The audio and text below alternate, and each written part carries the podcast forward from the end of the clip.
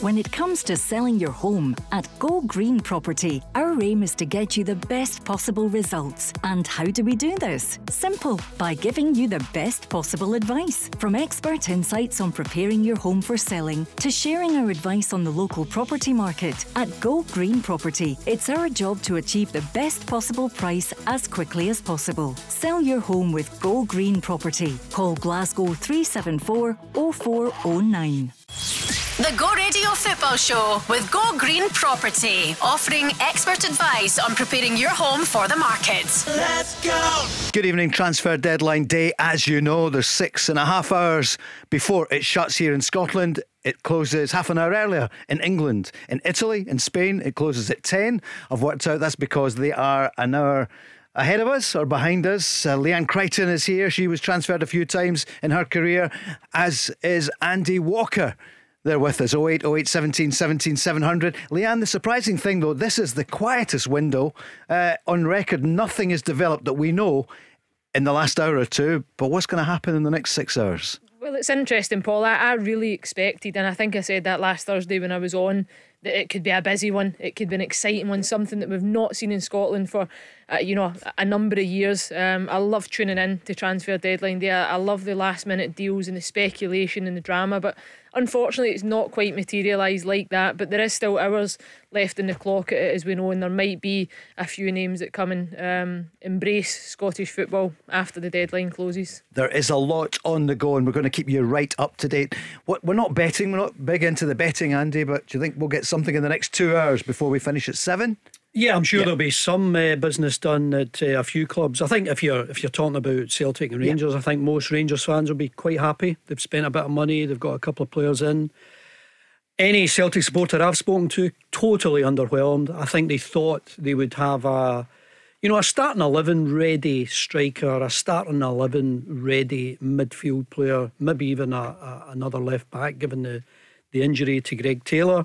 Um, so it remains to be seen what's going to be done in the last number of hours, but at this moment I would imagine most Celtic supporters underwhelmed um, during this window. Do you think the big two will be revealing new strikers in the next few hours? Adam Idah is in town, so it looks though, uh, Leanne, that he's coming. He's been compared with uh, you know, at the level at the moment of oh he's not a Kyogo, um, but it looks as though he's in town, medical to be, and it's a loan. Yeah, it looks like it'll be a deal that will be done, certainly, unless there's any issues with that medical. Um, is it the type of signing that Celtic fans were looking for? I, I'm not convinced. No, and I hope we get some callers on tonight that can give us their views and opinions on that, because I, I think what Celtic fans would have liked is more a, a star-studded name, a tried and tested, somebody that you know exactly what you're going to get, and that's not to take away from Idah and um, the performance levels that he can show. I don't think you're playing down in, in England, certainly without being a top player, so um, it could be one that he comes in and, and sets a place alight in, in terms of those performances, but I just don't think it's the one that the fans would have been chasing. Andy, you know the stats, seven goals this season in thirty-four games, nineteen of them coming off the bench. Peter Grant, you heard on the show last night, you'd see it in the social media as well. And I see Chris Sutton, who obviously is a Norwich guy, he also, the same kind of summation that he's he's got all the attributes, but he hasn't yet hit the heights that was expected of him. Yeah, I think it's always interesting to see a player with any sort of potential and how they react at a big club, surrounded by better players. Uh, I go back to, you know, just after I retired, I remember Didier Agat, who was playing as a striker for Raith Rovers, for Hibs. Celtic signed him for fifty grand, and a lot of people were, mm. were questioning that, and he, he turned out to be a, a brilliant win-back. I remember uh, Lubo Moravčík. Who, who, yeah. Who's he? Lubo Moravčík he was, was thirty-two, one of, thirty-three. Yeah, exactly. Yeah. And I think everybody now wishes, oh, if, if only Moravčík could have been at Celtic five years earlier. So you can be a big success without having a, a name beforehand, but just given Celtic's financial muscle, given what's at stake this season, given that every supporter would expect um, a new striker, a new midfield player, given the, the injury situation, maybe a new left back, I just think they're a wee bit disappointed at this stage. We did break the news last night, former Rangers and Liverpool star coming to Scottish football, to one of the big Glasgow clubs, and it has happened this afternoon. Danny Wilson, and you remember him well, played for Scotland as well, Leanne. He's now with Queen's Park, and that's a great signing potentially for Callum Davidson. As in one that he probably needs, just with that bit of experience. Looked at Queen's Park, watched him an awful lot this season. you can see what they were, were trying to do under the previous manager, um, with that identity and looking to try and play, but there was times they were just far too soft. Um, the game plan just wasn't executed, but you know Callum Davison, he knows the market really well. He's a student of the game, regardless of whether he's in it or he's out it. He's got some real good contacts as well down south, and, and there was no doubt he was going to tap into that and, and look to try and lure some quality um, additions to his side. So no, it really looks like a good sign for him. It's mainly rumours going on at the moment. Nothing uh, confirmed anywhere this afternoon. Reports suggest that Lauren Shankland turned down that new offer from Hearts last night. Remember, they gave him Andy yeah. until Wednesday. I can't blame the club. I mean, I remember saying a couple of weeks ago, will he play in the Scottish Cup? He didn't. I, I, I know he was sick that morning. Yeah. I get it. That can happen. And I'm sure it did. Uh, and then you think, well, why hasn't he accepted a new contract, um, which would bump up the wages? If you're, st- if you're, unless you're going, it might be a clever move from him. He's in the uh, the form of his life. If he is out of contract at the end of the season and he scores another what ten, fifteen goals, I'm sure he will attract a lot of interest because he's out of contract and he'll get a good number of offers from here, there, and everywhere. I'm not really convinced there was a, a serious interest in uh, Lauren Shankland from Rangers. I know that we've spoken about him for the last number of years, given his uh, his tremendous record up here. But I mean, normally you would, uh, if Rangers wanted a striker like that who's going to cost a significant amount of money, I think they would have made their move earlier. I'll tell you what's happening at Rangers. Galatasaray say they're ready to pull out all the stops to land Redvan Redvan Yilmaz at Rangers, so that's one to look out for. The club's he valuation was big money, yeah. around four million. Yeah, yeah, it was over four million. Yeah. So it looks as though they will pay that. Uh, Jefty, who was mentioned for a week or so, that's gone quiet and that deal seems to be off. But look to Rangers. Or is Borna Barisic going to stay until the end of the season, Leanne? May well do. His contract's up then. Yeah, well, listen, if there's strong links with regards to Yilmaz, then you would expect that, yeah. that Borna Barisic is going to stay. I don't think you, you lose two of them, not in this window especially. Um Maybe Rangers just take the hit financially on Borna Barisic, that you don't get any money for him or, or make any money on him, sorry. Um, the Yilmaz one just doesn't, never fails to amaze me, though, to think that he was a player that for so long has not played, he's not contributed, and now you've got Galatasaray that are, are really keen and, and desperate to get him. I do think performance-wise he's looked better. Um, he's looked like a, a much more solid addition to that Rangers side, and, and perhaps a shame if he does move on now, because it only feels like he's really starting to get going. On Lauren Shankland, of course, he's got eighteen months in his contract, so he's got until the summer. Yeah, he's getting near the end twenty-five. Of his contract, yeah, and I just sure. think he'll yeah. uh, he'll attract uh, many more offers. I know that you know there's clubs down south that would happily take him. Yep, Jeff Day, the Rangers transfer, looks to have collapsed. So, who is going to come in? Or is it Borna Barisic, and who would cover? They maybe would move, can move Sterling around, can't they? They mm. yeah. Few, a few options. A few options, yeah. yeah. But okay. I, I don't think there's any real clear options, though, when you look at it, Paul, when you think of the, the Rangers starting eleven for the last number of years. It, yep. It's rarely gone without a, a Borna Barisic, and this season, Yilmaz has been the one that's it's generally been deployed in there in the absence of sure. Barisic. Rangers fans, what are you thinking? oh eight oh eight seventeen seventeen seven hundred. The window closes eleven thirty tonight, the first of February. Some of the news at Celtic: David Turnbull is down at Cardiff undergoing the medical. It looks like a two million pounds exit from Celtic. What do you think, Andy? He needs to play. He needs to play. He's not getting enough game time at Celtic, and uh, I think it's a good move for him. Um, you know, the Championship is a is a really competitive league. I think he'll do well there. I think he's got ambitions of getting back into the Scotland squad. I don't know whether he... He would need to have a, a really good six months, uh, you know, score a few goals and, you know, draw some attention to himself again. Playing every week, of course, will help, but um, I think he wants to get back into that Scotland squad, and obviously he wants to play every week. He's a he's a goal-scoring threat from the middle of the park. If he can if he can uh, hit it off down there, he'll be doing really well. I think that's the difference. He can look at the Euros with that outside chance, and football can change really quickly. We know that. Um, I've said it before on here.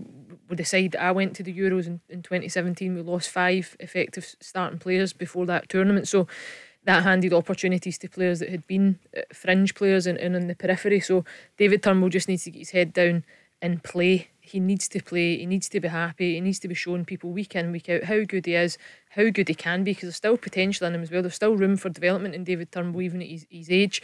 Um, but sitting on the bench at Celtic in the Bucky Thistle game for me was just got to be one of the lowest ebbs in, in his career. You know, I know he's he's had some tough challenges to overcome, but I think just sitting at that game, looking at the players that played in front of you, that you don't get off the bench, to watch them having to do the box-to-box runs after it, um, really demoralising.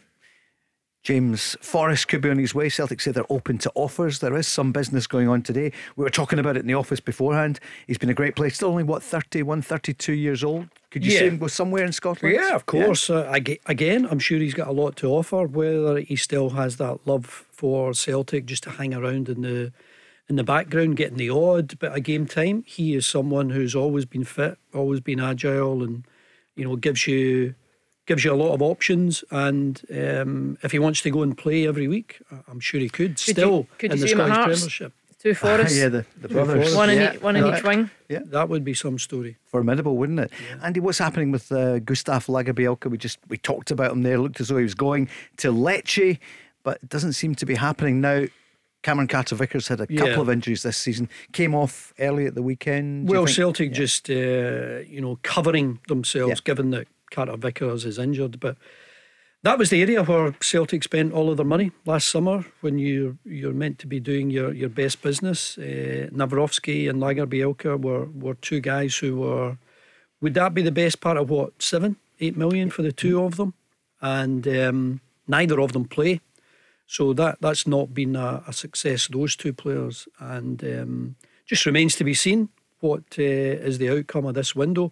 Celtic getting players back fit obviously gives you uh, you know better options. I still think they've got a strong enough squad, but I, I'm surprised that they've uh, I, I think it's a bit of a gamble not to have got someone who's starting eleven ready as a striker, uh, midfielder, maybe one other. They've certainly got the money to do business, and it, it's been a bit of a surprise to me and to others. And somebody they've missed a lot this season. He was back just before the break there. It's uh, Rio Hatate, and we saw him yesterday. Came off injured, waiting to hear what the situation is. Uh, the game with uh, Bahrain, and that's a worry for Celtic, isn't it? Because they were hoping he would be back in a couple of weeks' time. Yeah, it's a worry. Absolutely, it's a worry because even when you look at the performance levels of Kyogo, mm. I think a lot of his performances are down to that connection that he has with Hatate, the way that they link up. Um, I spoke about Idah last week as well. I think he has an influence in the likes of Kyogo as well. But he's a top player, a top, top player. But the concern is as well that these players, like Hatate, Carter-Vickers, it's reoccurring injuries that they seem to be picking up, which wasn't happening last season. Um, and it'll be a worry. It certainly will be a worry until they get a diagnosis and find out how bad it actually is. Andy, could that affect the David Turnbull situation if Hatate has a, a bad injury? Yeah, Hatate's one of the most influential players that Celtic have, maybe alongside Callum McGregor in the middle of the park. Uh, Matt O'Reilly has been terrific. If you've got Hatate in there, you've got a formidable trio. But um, you just want him back fit. You want yeah. that option. And I know it's been a, a tough time trying to shake off that injury. You do have other options though. You know, um, Thiago Holm is in there as well.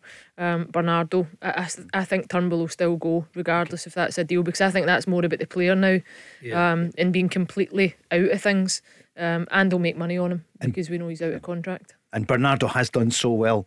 He's been really good for Celtic, scoring goals as well in the last uh, yeah, month or but two. I still think he's I'm still more. unconvinced that really? I th- yeah. yeah and I think the weekend showed that again. mm-hmm. um, he, he comes in flashes and spells. I think before, prior to the weekend, they had scored the two goals, two assists in the last number of games, but flatters to deceive at points. Not the same guarantee uh, uh, like say Hatate. I think what you see from Hatate is what you get week in, week out. Solid performances, really consistent, makes other people better around him.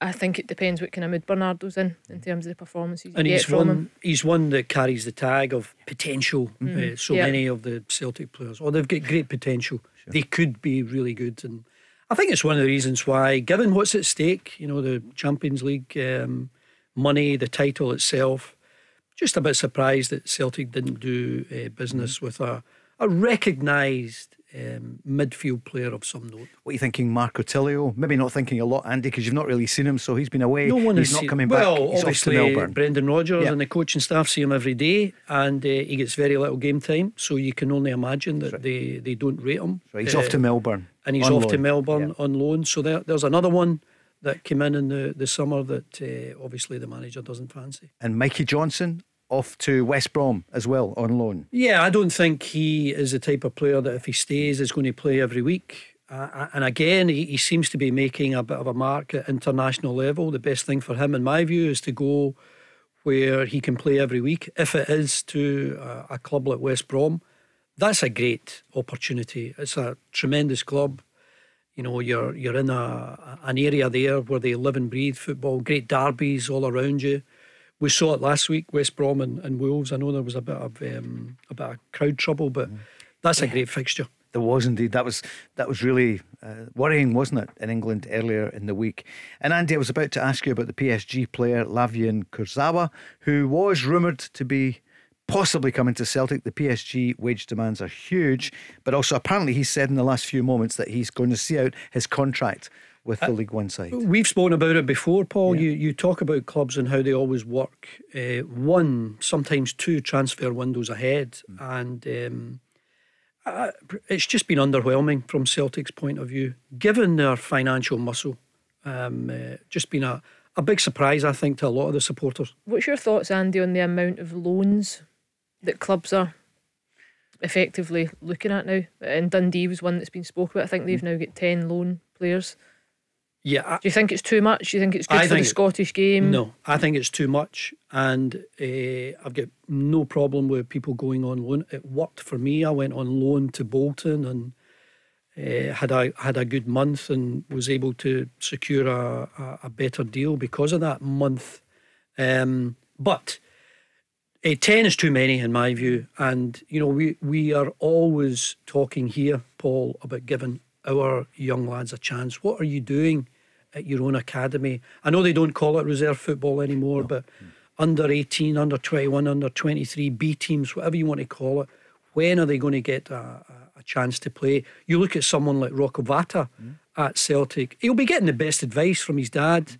He was a terrific professional, um, but there's someone who is really struggling to get uh, regular game time Uh, when, when Celtic have got some injuries up in, in that position. You're a rare breed, aren't you? Top strikers, Andy Walker. Not now in your fifties, but you were when you look at it. So many clubs looking for strikers. So Kevin Van Veen did so well, one of the top scorers last season. The story's been going on for weeks, Leanne, as you know. He wants to be back here. So St Mirren are in for him, apparently. Motherwell and Kilmarnock now. So it looks as though it's going to be too rich for him to go back to Fir mm. Park. I think, and that will really disappoint um, the Fir Park faithful. They would have been desperate for that type of headline signing. I could only imagine the lift that it would give the club um, in the final day of the transfer window if, if they could have got Kevin Van Veen over the line and brought him back home. I'm not surprised that other clubs are, are looking at him, the ones that you mentioned, St Mirren, Kilmarnock. Does it sound like he would fit in there? I'm not overly convinced. I think there's there's other striker options at both clubs, um, both clubs that are also in a good position. So I think at times it's harder to go in and look like you're making a difference when things are not really going wrong as such. Whereas if you get into Motherwell, where they've struggled, the goals have really they've never replaced Kevin Van Veen. So sure. he's got an opportunity to get back there and, and certainly make a difference. And I always think you run the risk that when you do so well at a club as he did last season, and there was so much chat around him, um, you run the risk of tarnishing that reputation, because if it doesn't go the same way it went at Motherwell and he doesn't score the same level of goals, um, it then looks a bit like a failed attempt. Whereas I think just the, the romance of a return to Motherwell for me would have been perfect. I think when you think about Motherwell, I mean, it's a long time since I played there, but in recent years... Mm-hmm. They've had people like Blackman and Jutkovic, Michael Higden, eh, Van Veen was was just the latest one. They've always had a striker that can score really heavily. And for a club of that size, those goals are, are so precious. They've always been, you know, up near the, the top half of the table rather than struggling sure. at the bottom. Stephen Rosside, of course, big Motherwell fan, was with us this time last night, and he was hoping to get Van Veen. They definitely want a striker. They have made one signing overnight, more on that shortly. But could you imagine if Kevin Van Veen plays for Kilmarnock at Fir Park this weekend? That hasn't happened yet. St Mirren in the mix as well. But that would be that'd be a tough one, Andy, wouldn't it, if you... Van Veen back at Fir Park, yeah, but in yeah, the blue I think, and white. I think yeah. he still got it, and I can understand why he left. There's always an attraction. You're always going to get offers. It's, it's, it's going to be better money for him. But uh, if he wants to come back to Scottish football, I can see him being successful again. Alright, what are you thinking? What are you thinking about your club? Give us a call. You can speak to Andy Walker or Leanne Crichton. oh eight oh eight, seventeen, seventeen, seven hundred. Going on the lines just after this. Transfer deadline day, January twenty twenty-four. But of course, it goes into February the first.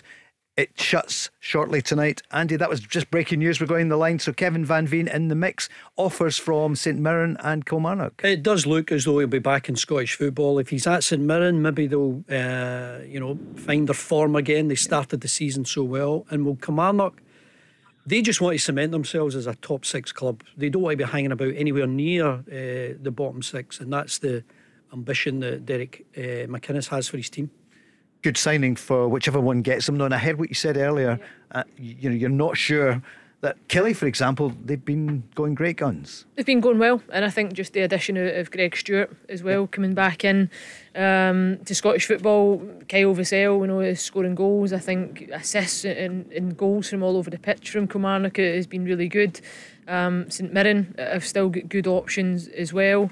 But Kevin Van Veen for any club in Scotland, um, certainly out with Rangers and Celtic at this point of the season, I think is, is going to be a good signing. On paper, it's going to look like a brilliant signing, and I just hope that for Kevin Van Veen's sake that he can come back and wherever he goes. Um, I would love to see him at Motherwell. I don't think I'm, I'm shying away from that, um, but certainly um, he was well received here the last time round as well.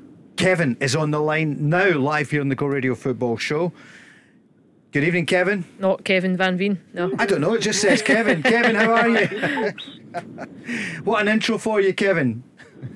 Hi, Kevin. Uh, it's no Van Veen, don't worry, sorry. Indeed. Uh, Kevin, what's happening? Any news from Celtic?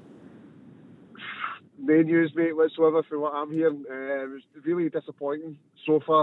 Uh, listen, I, at the minute, because of work and stuff, I, I, I used to have a season ticket for six or seven years there, and... Uh, Because of what stuff, I gave it up. I pick and choose my games, and I put my name in the waiting list. It's like three years. So, but the, this morning I took my name back off it. Really? Um, yeah. I just I refuse to give Celtic that kind of money when they are hoarding money in that bank, and and, and they're, they're taking the fans for granted. It's far, and Brendan Rodgers for granted. The person that's going to get it in the neck is going to be Brendan Rodgers first of all. Uh, I heard rumours in Celt- some Celtic fan sites that there's rumours that he's really unhappy with the business that's been done. Don't blame him. But this is, I mean, this isn't the Rangers. We're not up against the Rangers that was under Pedro Caixinha. We're under a Rangers yeah. that's a, a decent side that are going to challenge us. Yeah. We're, we're two points ahead of them uh, if they win their game at home. It's a, who, who do they think? Do they think that this squad is strong enough? Because they're kidding themselves on. That the boy from Norwich... I don't want to disrespect him, and I hope that he comes and proves me wrong. But that's one of the most underwhelming signings since Carlton Cole. Uh, this, this boy's, I've never even heard of him, and, he's, and we've got him on loan. Uh, I just, I, I don't. After all the names that was flying about, we were left with a guy that can't get a game for Norwich. Um, so I, I don't know. I don't know what to think. And Andy, you're a Celtic man as well, mate. I know you probably don't want to say too much on air, but. Even the likes of yourself must be shocked and frustrated about what is going on at Celtic, at Celtic Park. I just don't understand it. Uh, I've got to say I'm not surprised. I mean, I, I've always thought in recent years Celtic's ambition is just to be one step ahead of Rangers. And I, I think it's a gamble, not getting, um, as you say, Kevin, they've got the money to spend. Um, they could have spent it on a, a number of players to... to give themselves the best possible chance, the best possible cover in every position, maybe a bit more experience, maybe a bit more muscle, I don't know. But, um, yeah, I've always thought, um, you know, one step ahead of Rangers, that's the the ambition of the, the Celtic board. And, you know, w- once this season is over, if Celtic have won it again, uh, you know, I, I think they, they could, if they get all their... Their fit players back and firing. Hatate, uh, I think, can make a big difference. And, um, you know, they're, they're in the Champions League, and yet again, they will extend themselves financially away from Rangers, and they'll be they'll be top dogs in Scotland. But, you know, what, what does that do for Celtic as a, a club who, I, supporters I speak to, would love to see, you know, a couple of um, really notable European victories. Six hours to go, Andy and Kevin. Do you expect them to make a couple of significant additions, no. Andy? No, no. I really? think the, the, I think we would have heard. Someone would have said something about, you know, if there's something uh, imminent about a big player, may well be wrong. And uh, I hope they, I hope they do get someone in. But uh, that, that's probably it. Fans are not happy, Leanne, you can imagine, and they're not underestimating Rangers under Philippe Clement. No, because I think it's close. You know, five points just now. If Rangers win their game in hand, yeah. of course it be, it becomes two. And I think we all know how quickly things can change, especially in the Old Firm front, when when one side looks to gain a bit of um, territory on the other, and that could happen with Celtic. And, and the reality is, you're you're hoping that they get the likes of Hatate back, as we've mentioned, but he's picked up another injury. Kyogo hasn't been the same player all season that we've seen last year. Albeit he still pops up with, with goals here and there. I just don't think his performance levels are the same. The midfield is not completely settled at points because of that, because of the injuries, because of the performance. I spoke about Bernardo as well, Kevin. I don't know what your thoughts are on Bernardo, but for me he blows a bit hot and cold. I don't think he offers you the same level of consistency as your McGregors, O'Reillys and Hatates do. Um, Odin Holmes came in there. He's not really done too much to catch the eye. He's probably not done too much wrong, but he's certainly not caught the eye. Um, the likes of Greg Taylor, who had picked up the injury, there's no replacement there. Andy's touched on that. There's no backup plan to that. Cameron Carter-Vickers has been handed a new contract extension. He's picked up another injury by the looks of things, so it looks like for him it's going to be a season of frustration that will continue. Um, you don't have another guaranteed number nine that will score you goals. Idah's come in. Kevin's underwhelmed with that. That's only one Celtic fan, so I can only imagine that the, there'll be others that feel the exact same. So it is, the word gamble is what Andy has used earlier on, and it certainly to me sounds mm. like it is a gamble, because when you're taking money from the fans, as, as Kevin, you spoke about, and that is a huge frustration. Aye. And that's what clubs, I think, they do. They take it for granted. They take that loyalty for granted, and fans don't mind it if they get back what they put in. But the feeling just now is that Celtic fans are not getting back what they put into the club. I just think that for, for me, first of all, with Bernardo, Leanne, I've got to say, uh, and I've commended you last week, we were talking about Joey Barton. I, I do think you bring something so refreshing to the table, and I agree with a lot of what you said, but I think you're being a wee bit unfair on Bernardo, because he has been really consistent since he's come in. Since he's got a run of starts, he's mm-hmm. been really consistent. I think he's played five or six in a row now. I know that doesn't seem a lot, but he's been sitting, he's been benched really because of other players. But he said out of those five or six, he's been man of the match three times. I know it's sponsors, man of the match, whatever, yeah. but he's still played really, really well. So I think you've been a, a tad unfair, um, but I respect your opinion. But, but I'm, I'm more just going back to even the weekend, Kevin, though, and I'm looking at the, aye, aye. the lineup that Celtic had, and you score within the first minute. Palmer's here as well. The double penalty miss, I get that. I think Brendan Rodgers says perhaps that could have thrown the players off a wee bit as well. I, I can't remember word for word what he said, yeah. but it's early on in the game. But you had O'Reilly, McGregor, Bernardo, Abada, Kyogo, Palmer. That's your front six. You know, and I think what you see for, from Matt O'Reilly is pretty consistent, and McGregor, because I don't think they change week by week. But what I can I see from Bernardo is at times you get him on fire, where he's got that bit of quality and he works the goalkeeper constantly. And then you get weekends like the Ross County yeah. game, where I'm just not too sure he could work, he could problem solve what was wrong on Saturday, if that makes sense. I think, I think that's the first time I've seen him not play well, to be honest. And I, I can't, and I'm being honest, I can't remember yeah. another game where he's not played well. And he, that was that. So, and that was the full team played no well. So I think everybody got brung down in that game, to be fair. Um, but I, I think that in terms of the, the, the fans, I'm not wanting the club to go out there and be irresponsible. Yeah, sure. I want the, I want the club taking care of it. I respect the fact that uh, the Big Peter and the rest of the board, the money that's in the bank, how yeah. well they've took care of my club, where they've took my club. I'm proud of them. I thank them for it. But we expect more. We don't expect fifteen million pound players on ten, on eighty grand a week. Sure. But we expect to be able to get three, four, five million pound players on ten grand a week, no bother. So I don't know what is going on, but I expect more. We are, we are Glasgow Celtic Football Club. We should not be fishing about for loan signings off Norwich. I'm very sorry. I don't want to be disrespectful, sure. no. but yeah. that's not good enough. Yeah, seven goals for uh, Adam Idah. thirty-four games he's played, nineteen of them off the bench. So, in fact, um, yeah, he's been off the bench. We'll, we'll find out. Do you know, he's, a, he's just a type. They've looked at course, a type. Yeah. He's on their list. He's probably not number one, maybe not yeah. even number two or three, but he's been on the list, And here's a guy who's big, he's strong. I don't know what his qualities are. Is he quick? I don't know. Uh, his goal-scoring record uh, doesn't jump off the page. So he's been given an opportunity yeah. here to come to Scottish football and make an impact. And again, I'll go back to what I said earlier. You never know how players will react to playing in Scottish football. sixty thousand at your home games, playing alongside better players, playing in a team that absolutely dominates possession. The ball will be coming into the box uh, more often than not.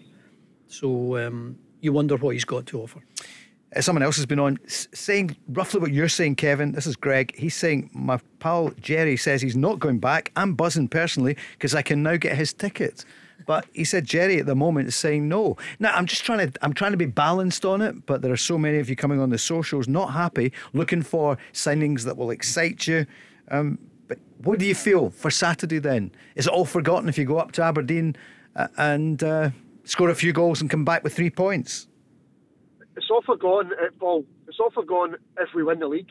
Yeah. But it'll only be forgotten until June the first, because Celtic fans will expect the, the club to do quick business in the summer. So they're putting themselves under a hell of a lot of pressure, because if they don't sign anybody now, I'm telling you, the expectations will go through the roof in the summer to, to make signings.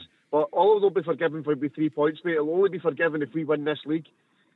I've been interested, Kevin, in uh, just the narrative from Brendan Rodgers himself for so long. We want quality, we want quality, we need quality, we want more quality. And now it's, uh, I, I mean, I thought he was he was shouting that long, he was shouting that hard. Um, I mean, he was really strong in that assessment. And I just think the narrative has changed. I'll work with whoever's in and um, we'll see how we go. It's a really strange one, Leanne, isn't it? It'll be interesting to see how Brendan Rodgers plays it, mm-hmm. you know, tomorrow. Um, I would imagine will be his next press conference, and whether he, he puts on the front that he's happy with the business that, that Celtic have managed to carry out, or he reiterates about that quality, um, or he wishes they could have added to it. But I, I don't know what you think, Kevin. What, what's your thoughts on Brendan Rodgers this year and how he's handled the media at certain moments when there's been that run of kind of poor results, and, and how he's at times flipped it? Last week when you were on, we we played at the clip about a month or so ago where he, he wanted players in and he needed players and he was only working with the, the players that he had, and then it, the narrative did change again. Is there a do you feel that, I think you said at the start of this conversation, Brendan Rodgers, I don't think is happy with the deal that he's been sold at Celtic? I can sense, Leanne, I sense a wee bit of frustration in his, in his answers to the media. Mm. Um, and listen, it's probably... It's, it's, the, the frustration is probably double, Leanne, because if you think about it, this guy has put his neck in the line coming back. He's come back into a storm. The fans were fifty-fifty. He's won a lot of them back here, but a lot of the fans, a lot of fans are just waiting for things to go wrong to jump on his back. And he's come in and thought to himself, "No, I'll win everybody here. I'll do X, Y, and Z." And then he's been he, and he's hit a brick wall with your board again. Mm-hmm. And I can guarantee you, if we don't win the league, it, it will happen. But uh, the, the, he'll get the blame for it. But it's, it's no his. I don't think that it's his fault. And the interesting thing is, is that it's Brendan Rodgers. He's an elite coach. Yeah. When Ange Postecoglou came in, nobody had ever heard of Ange. And Big Ange was de- uh, demanded players in, got the players he wanted, got the business done early. He's left, and Celtic, the Celtic would have reverted right back to where they were before, but when they got Brendan Rodgers and Neil Lennon and everybody. Mm. I, just, I do not understand it for the life of me. I, th- I still think they will win the league. I still get faith in this squad. I still, in my opinion, we've got the stronger, more experienced squad. However, a season is very long and we need cover, we need quality, and we need the place lifted. So it'll be interesting to see what's happened, but good luck to okay. the boys. But I, I... All right, thank you, Kevin. Tommy's on the line, a Celtic fan in Motherwell. Hi, Tommy. Hi, Paul. How are you? All right? Yeah, good, thanks. We're fine. Just under six hours to go. Are your team going to make more signings in the next few hours? I don't. I don't think. I probably don't think they will. They might make one. You might find a loan deal comes in somewhere along the line. Hopefully, gets a left back across the line. But I was listening to that guy there just before me. Now he's a passionate Celtic fan, same as the rest is. And Leanne Dempster just talk, uh, spoke there about, for five minutes eulogising about what, where Celtic's problems are. Uh-huh. Leanne Crichton. Uh-huh. Celtic, Leanne Crichton, sorry. That's Celtic right. have yeah. dominated. Celtic have dominated Scottish football for a, for for over the last decade. Mm-hmm. So we're no we're no in a situation where this is um, you know, Celtic's Celtic's in turmoil. Celtic's not in turmoil. Heard the last guy saying we don't. It's no fifteen million pound players that we need to buy. You know, we need to buy three, four, and five million pound players. Well, if you're talking about our midfield, a three, four, five million pound player's not going to get into our midfield. We've just let one go for two million down to down to Cardiff. It couldn't get a game. Well, they're not going to get a three or a four or a five million pound player going to replace with a striker. Sure. Tommy, oh, you, you um, sound no, Tommy, Tommy, you sound like a board yeah. member. You sound like a board member who is so uh, susceptible to criticism. Celtic, Celtic's ambition, sorry, Celtic's ambition should not be just to win the league. Celtic should be doing better in Europe. To do that, they've got the money, and to do it, you spend it on better players. That that's the only thing that the the supporters that I speak to, they want to see Celtic doing better in Europe. This is a great chance with our expanded Champions League. You keep hearing about every club working one or two windows uh, ahead, and um, yeah, you know, this is a Celtic board who absolutely hate hate any sort of criticism of them. They are so sensitive, and you sound like one of them. I, I'm not, Andy. I'm, I'm no. I'm no. I don't think the board are beyond criticism. I'm not saying that for any. In any way, shape or form. But if you look at England just now, what normally happens is at the end of, at the end of a window, when when the English Premier League teams go in this transfer, normally in the Jan, January transfer window, I think the last January transfer window was a record-breaking window yeah. as far as Januaries right. were concerned. Yep. They're in this they're in this situation down south now where they're no other than Notts Forest today, I think.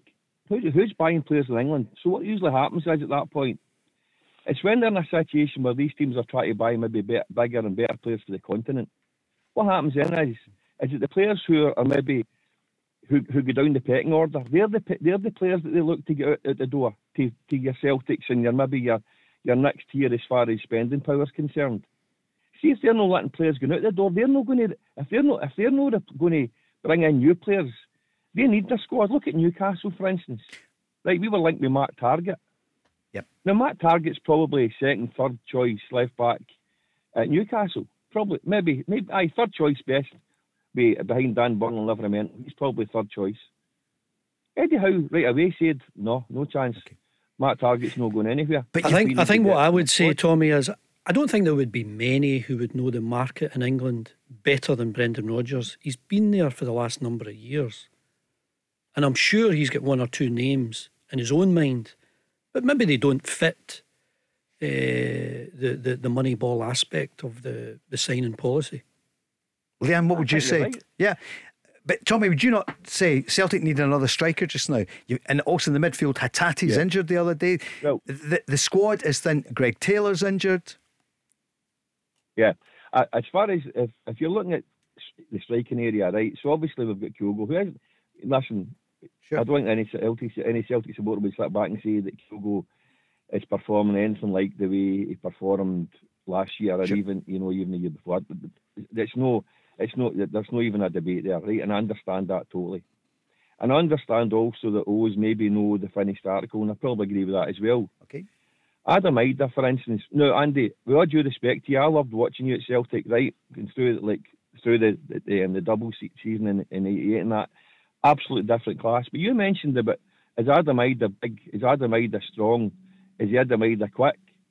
You were none of the three, but you scored goals. but what? But, but the point. No, but seriously, is there I'm, any I'm sort of honest. praise in there at all? No. You scored goals. Of course there is. Of, of course, of course there is. I would, listen, we would, we would have. We'd, I'd like have an that. Andy Walker playing number. I'd have an Andy Walker playing number nine for Celtic today if I could. But what I'm saying is, you'd. See if you get my my issue is the service isn't there, right? So the service isn't there, but we've, you know, Abad is just coming back. So let, let's see what he provides in the, in the second half of the season. We've got listen. I'm not the biggest lover of Maida myself, but he's capable. We don't know what the what the new guy Kuhn is is capable of. Yep. And Palmer and and and fits and starts looks as if he could be good, but at times he's really frustrating. He certainly is when double penalty miss at the weekend. Yeah, but Tommy, I'm going to have to go to the break. But what you're saying is, don't panic. You think Celtic are still exactly. going to be strong enough. But part of you must be disappointed. And nobody's saying, well, why have recruitment oh. departments? If it's not, you know, if there's nothing there out there, then let's not have recruitment departments. And of course, you do have. But that's, a, that's a different argument. Of that's course, argument, sure, no. exactly. Yeah. I and don't Leanne, think Celtic are in crisis, though, Tommy, no, from, from what we spoke that. about tonight. I think what, the word we've used is gamble, um, yeah. running the risk. When you look at the likes of Kyogo, who you've alluded to yourself, performance-wise isn't there. You also know he's nursing an injury through till it looks like the end of the season that he'll have that shoulder operation that he's long awaited. Yeah. Um, if you lose Kyogo tomorrow, you don't really have a guaranteed number nine to come in and, and do what Kyogo does, whether he's in or out of form. I don't think at the weekend. Well, say Rangers, say Rangers, they say Rangers lost Butland tomorrow, or they lost Goldson tomorrow. Are they? Are they in a good a, a fit state? No. And we're going to talk about Rangers next. Thanks for the call. The Go Radio Football Show with Go Green Property. Looking to sell property in Glasgow? Call Kayleigh and the team on oh one four one, three seven four, oh four oh nine. Let's go! Straight back on the lines, transfer deadline day. And Navid is on the line, a big Celtic fan. Hi, Navid. Hi, hi, great show. Thanks for taking my call. Thank you very much. Hi, Navid. How are you feeling about it all? You're through to Andy and Leanne. Hi, hi Navid. Navid. Uh, it's just uh, a bit of apathy, I think. You know, Celtic fans are used to it. If you look at the last two transfer windows, the quality of signings can't compare to Ange and Ange's last two uh, transfer windows. And also, what happens if Carter-Vickers and uh, Kyogo get injured yep. for the rest of the season? Okay. That's a concern.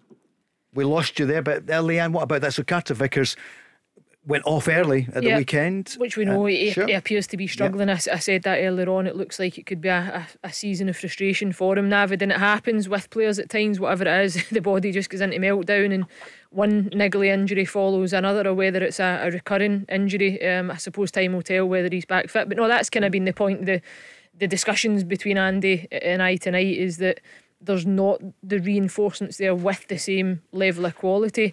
Um, in the previous caller, Tommy was, was kind of getting at that, and the flip side to Rangers, if they lost a, a Goldson or a, yeah. a Butland, but they can't replace a Goldson or a Butland either at Rangers. That's the reality. But I think what we're saying is the stronghold position that Celtic have got financially is that there shouldn't need to be a risk v reward um in this window, where I think you could effectively go and strengthen and add a bit more quality that would be more reflective, as you alluded to, that those windows under Ange Postecoglou. I think I think what you're feeling, what you're hearing from the Celtic fans is they're flat. Mm. Here was an opportunity in January. I mean, the football's been a bit flat. Celtic have been getting mm. results, but you know, they've they've certainly not been the same exciting team uh, that Ange Postecoglou had. And of course, Brendan Rodgers needs uh, a bit more money, but. Um, This was an opportunity to, to get some quality signings in, give the whole place a lift, give the dressing room a lift. You need to raise your game if you want to, if you want to keep your place. I, I just think Celtic have lost a, an opportunity, you know, competition for places, and we're now back to that very um, familiar uh, debate about um, potential. Yeah, uh, he could be a good player. He's got some good stats. He's got.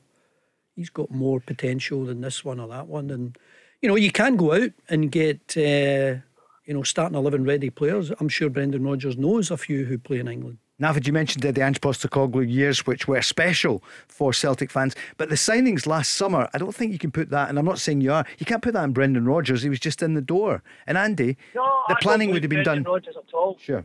I, I, I, look, I look back to, obviously, the ten-the-row season. And the level of apathy that the signing, the lack of ambition for the club. I mean, at that time, Celtic could have gone out and bought Aaron Hickey. Celtic could have gone out and bought Shankland, you know, for players in the Scottish game. But they went out and bought players who really weren't suited to the team.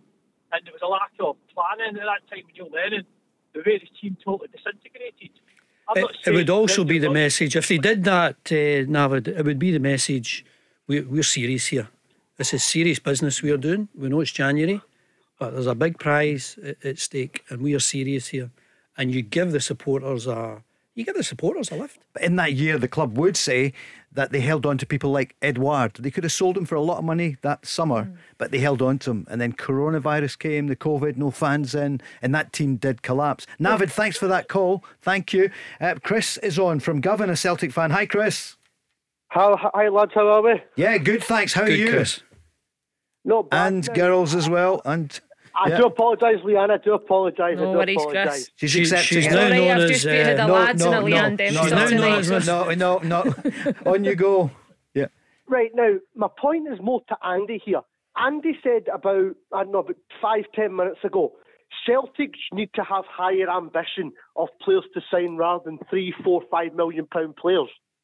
That's not a problem at all. To We've got the finances in the bank to do it. But how do you sell to someone to to come to Celtic in January? The point is, there's no European football now. What are you selling them? Come, let's go to Rugby Park. Come, let's go to Fir Park. No, that's not... Um, no player who really wants to improve their career and wants a fantastic money move is going to come to Celtic. We just have to face the facts that we play in a poor league. Chris, Chris, I get it.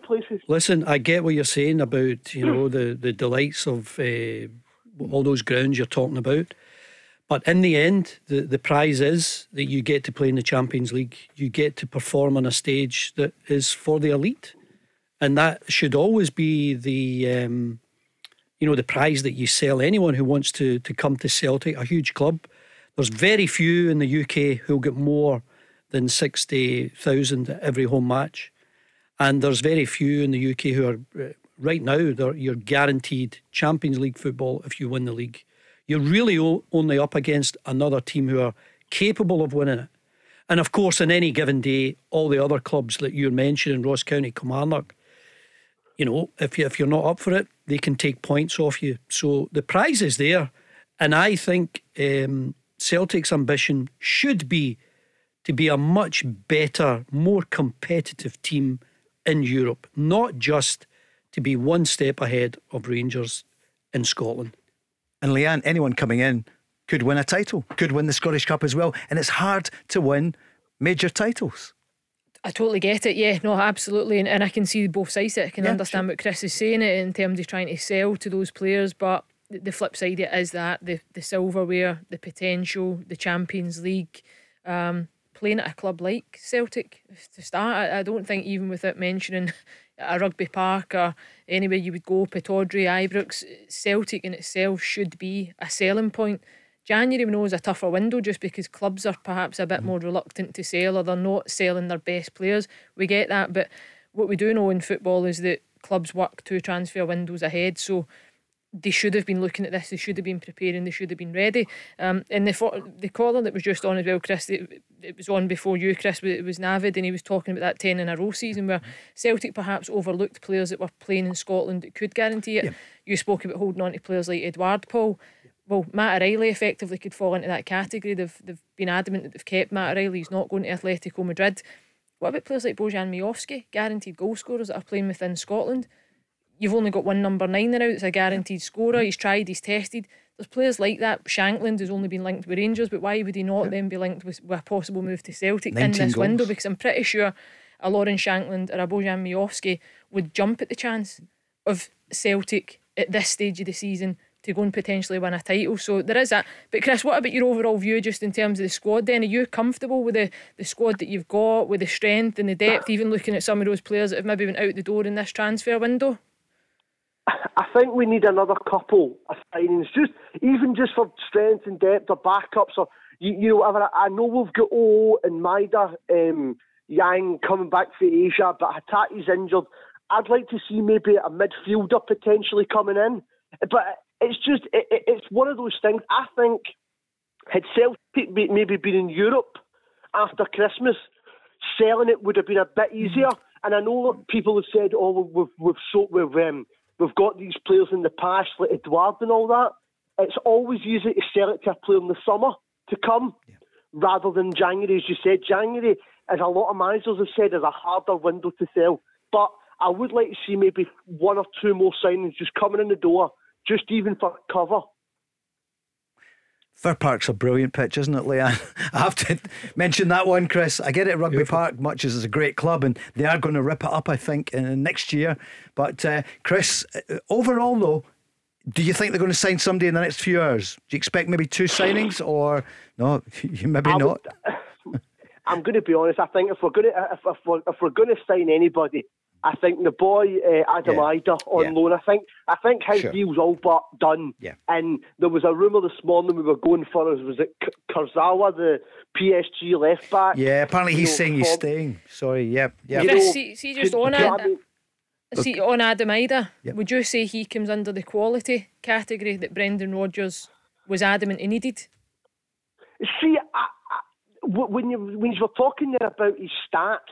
I don't think his stats are a fair reflection because, for example, if you come on as a substitute and you pay, play seven minutes in a game, yeah. you've played one game but not scored. That's not sure. a fair reflection, if, if you understand mm-hmm. what I'm saying. Yeah, I think yeah. you have, no, you I get have you. to look at minutes, minutes to goals.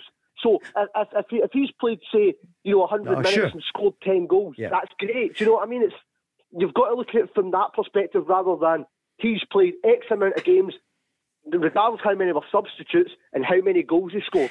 Chris, do you think you're going to win the league? Are you worried now? Is there an annoying suspicion that Rangers are going to overtake you? Oh no, I, I think the league, we've got enough quality there, I think, to win the league. As I said to somebody today in, in my place at work, I said, if you gave me right now a point against Rangers both times, I think we could beat everybody else in the league. Thanks, Chris. The Go Radio Football Show with Go Green Property. Get your home ready for the market with help from their team of experts. Let's go! When it comes to selling your home at Go Green Property, our aim is to get you the best possible results. And how do we do this? Simple, by giving you the best possible advice. From expert insights on preparing your home for selling to sharing our advice on the local property market at Go Green Property, it's our job to achieve the best possible price as quickly as possible. Sell your home with Go Green Property. Call Glasgow three seven four, oh four oh nine. Lively first hour, mainly Celtic fans calling in. Some of them, Tommy was saying, nothing to see here. It will be okay. They could have done with more signings, but he feels that Celtic, in good hands, will win the title. A few others have been on saying, really disappointed, uninspiring transfer window, and a bit worried, yet acknowledging that Rangers are just five points behind, maybe two if Rangers win that game in hand. And of course Rangers have got a game in hand. It's Tuesday night, Rangers against Aberdeen. Aberdeen, of course, up against Celtic. It's always a great game, Leanne, isn't it? And that's how the weekend starts. We'll keep you right up to date. A few Rangers fans coming on shortly as well. I think Derek's coming on. um, Oscar Cortez, we're expecting to be revealed. He's been in town for a couple of days. Barring any injury or something, he will be, I would imagine, revealed tonight. Yep, you would expect so. yeah. um, It seems that way with the, the chat over the last couple of days. And I wouldn't say what a brilliant first hour it was, Paul. yeah. um, Love yeah. the fact that the, the fans were, were right on it. Majority Celtic, as you say, but some varying opinions, some consistency in terms of how they view it and how they see it. And it just shows you what it means to these fans that support their clubs, you know, and how important the transfer deadline day is when it comes. You look to strengthen, you look to just try and gain that little bit of advantage, but not look certainly like Oscar Cortez will be announced tonight. You almost got some praise earlier on from Tommy as well. He said, you remember what you did? It's a compliment in there somewhere, oh, it was, wasn't it? wasn't it? We knew it was coming. You stayed. Uh, yeah, they were just, they were, they were great days. But uh, no, I was never a number nine. I was... That was McAvaney. He was uh, he was a number one striker. Yeah. It's funny how a lot of the Celtic fans don't like to hear criticism from you, Andy. They feel that you're hard on the club. Do you f- I, well, are you a bit harsh on uh, them? Uh, I've got no friends in the boardroom, that's for sure. Why? Uh, well, they don't like any form of, of criticism, and I've spoken to a number of them, and we pretty much disagree on everything, so that's fair enough. But, and your family are, you know, they've got season tickets or whatever. I've got a lot, you, of, my, yeah. a lot of, I've got six brothers, they, they're all still going to, to games. I've got a lot of friends who, you know, when you meet up with them, they give you different opinion on Celtic and what's the best way forward and this player and that player and what their strengths and weaknesses are. Who Some some like uh, other players. It's It's the type of chat you get in the pub about football all the time, but when you mention it, I, I have never known a, a board who are so sensitive to criticism. It's I find it extraordinary. But not the only one. You've had it from other clubs. You've had it from Rangers, yeah? Oh, yeah. In the past. You've had it S F A yeah. as well. Strange. We'll come back to it, Andy. I wasn't intending to go into that, but... Uh, I was let's just go going to say, yeah, sorry, yeah. I take it the six brothers don't disclose that they're brothers of Andy Walker at the Celtic games. They, that, that's a very good point. Change their name by deed, Paul. They, they, they sorry, keep that Paul. quiet when it, when it suits no. them. Here's Derek on the line, big Rangers fan. Hi, Derek. Hi, Paul. Hi, Paul. Hi, Derek. Uh, and... Uh, And it, uh, The problem uh, Celtic, Scott, uh, and Rangers, but we'll go over Celtic. A seven or eight million pound player is going to want seventy, eighty, ninety thousand pound a week wages, Andy. What would you do if you were a player at Celtic and you were in twenty thousand and a guy strolls in what and can find ninety? You're not going to be happy. An average player in England's getting seventy, eighty, ninety thousand. Rangers and Celtic can't attract players like that no longer. And I, I and I think people's got to remember as well, it's Celtic not a P L C. These people are wanting their money back. Derek, I've never advocated uh, for Celtic to, to sign eight, nine, ten million pound players or anything above that. I think Celtic, my view is that I think Celtic can do better in the transfer market. I think Celtic can get players in the door that will really excite the supporters. This was an opportunity, a window to give the fans a bit of a lift, because I think they're a bit flat. I, I totally accept that when a manager who was as successful as Ange Postecoglou, and not the, not even the fact that he was winning trophies, it was the style of winning trophies. And you know, Brendan Rodgers spoke last week about, you know, heard all the criticism before. If it's if it's not me, it's the board, and you know, we we, we won the game. But I can remember on occasion leaving the field at Celtic. We'd won the game, but we hadn't played well, and we got a lot of criticism. And you just take it, and you try and. You try and be better next time around. So I don't think it's just enough. For Celtic supporters that I know, it's never just enough uh, to win um, and not play well. They, they they want a bit more, and that can be greedy, but that is what the club is all about. They want to win and win with a bit of style. Derek, are you not surprised? Sorry, I was just going to say, Derek, you're not surprised. I know you're a Rangers man, but you're not surprised that Celtic have not thrown more at it to almost guarantee that they would go on and win the title this year. Derek, uh, you've gone into a poor area. I think we just lost you. We'll try and get you straight. Moving, January, but... Yeah, back on. Right, Derek, we lost you there. What? What? What did you say? He's gone at the coffee shop in Lark Hall. We'll get, see him that, back. See, we'll get him back. You, you get yeah. a wide range of Celtic supporters. You'll yeah. get. You'll get a good number of Celtic supporters who'll be right behind every player, right behind the, the club, right behind the board. Mm. There's nothing to see here, you know, as long as we win the league and we've got a great team and all the rest of it. But I think when you've got that huge financial muscle, uh, I, I just thought Celtic would have, at this stage, I thought mm. Celtic would have done better to give the supporters a bit of a lift rather than this apathy that one of the callers was speaking about earlier. And we take Derek's point there, Rangers fan. We'll try and get him back on. Leanne, nobody thinks that they'll sign and pay eighty grand a week. It's impossible. But look at, and that's what I meant earlier about recruitment departments, okay? And they did well a few years ago when Ange Postecoglou came in. Now he's a big mm-hmm. force, but there's a recruitment department, okay? Is it the same people? I think it is. They had some really good signings. There were some that didn't work. At Rangers, some really poor signings last summer under Michael Beale, but it just wasn't Michael Beale. But look at Matt O'Reilly at mm. Celtic, one and a half million pounds brought in, and that's the gem that you look to try and yeah. unearth, whether it's in a January transfer window or a summer transfer window. If you can do that sort of business and get that type of player, but I do believe that even Matt O'Reilly, when he was brought to the club, was brought to the club as a, a project player. That there was Andy speaking about this potentially, can, could he be better than what's there already? And it's paid off. But then you look at some of the players that have gone out the door during this window. Phillips, who was signed on loan, we know Marco Tilio, we've touched on. Ideguchi, gone. Quan, out on loan. Um, David Turnbull, a player that's been there for some time and now just doesn't fit the mould. So there is, there's always an element of gamble and risk. But I think we all understand that in Scotland, nobody's paying crazy sums of money. And I doubt any player would ever be on eighty, ninety grand a week. Derek, what are you thinking Rangers-wise tonight? Oh dear. Twenty twenty. Yeah, I would like to get a striker in, and a uh, right uh, a right a left winger. uh, I still think that if they're going to win the league, we'll need another striker in. And who is that striker? Is it Lauren Shankland?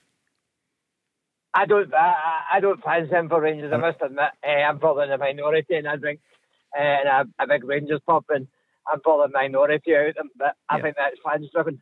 Would you go Miovski? Is that just my lack of knowledge uh, of the international market, where there must be more players? What about Miovski? Uh, I would take him, but I think it's, it's they're wanting six, seven, eight million pounds. Oh, well, they're saying that, but it's like, yeah, but when they say that, it doesn't mean to say that's what you have to pay, I would imagine. Andy, what do you feel about uh, Bojan Miovski? I like him. I think he could play for Celtic. I think he could play for Rangers. I think he could score goals there. I, I, I like his variety of finishes. I, I like his attitude. Um, I like his game outside the box. Um, and when you put all that together, the fact that he's got a good bit of experience of Scottish football, um, I think he would be a success. He seems to have a really good attitude, a good work rate, and I think he would still score goals here if he was wearing the, the, the green-white hoops or, or or playing for Rangers. He's only twenty-four as well, yeah. isn't he? No, he's a player I really like. Both Shankland and Miovski, I think they would do a, a real turn for either um, Celtic or Rangers. I don't think it will happen now. I think we're too late into this window. Um, Miovski isn't really one that's even been spoken about or linked uh, internally in Scotland, so I, I think he'll remain at Aberdeen without a doubt. It's just whether Lauren Shankland moves and whether that's within Scotland tonight or moves at all. Um, only time will tell, but it does feel that even that one seems to be gone a little bit quiet. You'd be happy to hear that Jack Butland isn't going to Forest or anywhere else. He's been... well, one of the highlights of the last year's signings for Rangers. Uh, Rangers have always built their teams around good goalkeepers. Uh, Andy Gorham, Chris Woods, Al McGregor and Butland. He's another one. I think the only criticism you can give of him is, is when he's kicking the ball out sometimes, but uh, he's a great shot-stopper uh, and, and he's probably worth about a good twelve points a season.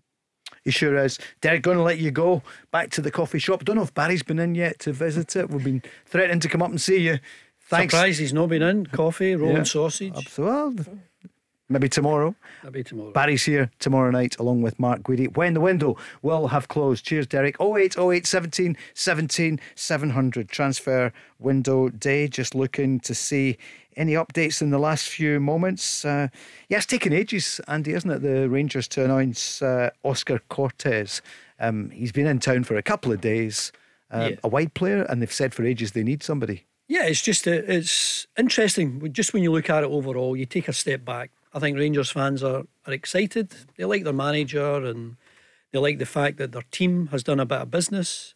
Um, and they did do a bit of business last summer, and we were all, I think, a wee bit unconvinced. Some of those players have actually improved under Philippe Clement. And Celtic are the, the champions, and um, you're coming into this window, you've got a team that uh, have won twice against Rangers, but there's still, it looks as though there's going to be a, a you know, a two-point gap.